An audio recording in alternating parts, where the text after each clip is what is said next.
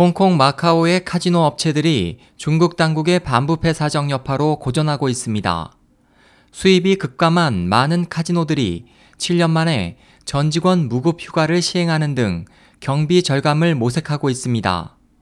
5일 이티넷 등 현지 언론에 따르면 미국 카지노 재벌인 스티브 윈이 운영하는 대형 카지노 윈 마카오가 2008년 글로벌 금융위기 이후 처음으로 오는 9일에서 15일을 무급 휴가 기간으로 정해 직원들에게 공고했고 다른 카지노 업체들도 작년 12월 이후 무급 휴가 신청을 받고 있습니다.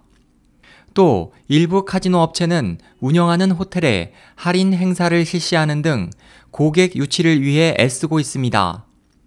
보도는 이에 대해 중국 당국의 반부패 사정 작업 여파로 중국 부유층의 카지노 출입이 줄면서 수익이 급감하자 많은 카지노들이 운영비 절감에 나서고 있다고 덧붙였습니다.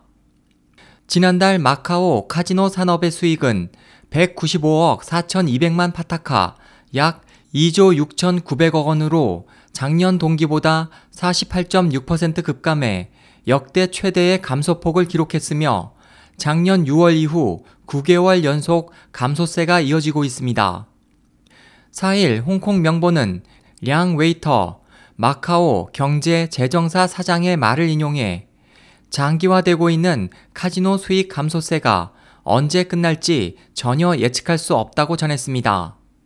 SOH 희망지성 국제방송 홍승일이었습니다.